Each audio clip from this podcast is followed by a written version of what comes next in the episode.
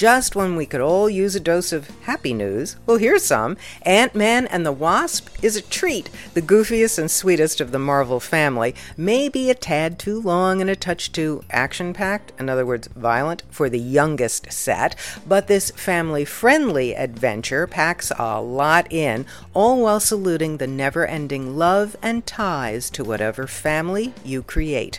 Paul Rudd, well, he's a natural as Scott, the Ant Man now under house arrest, trying to balance his responsibilities as a father and a superhero.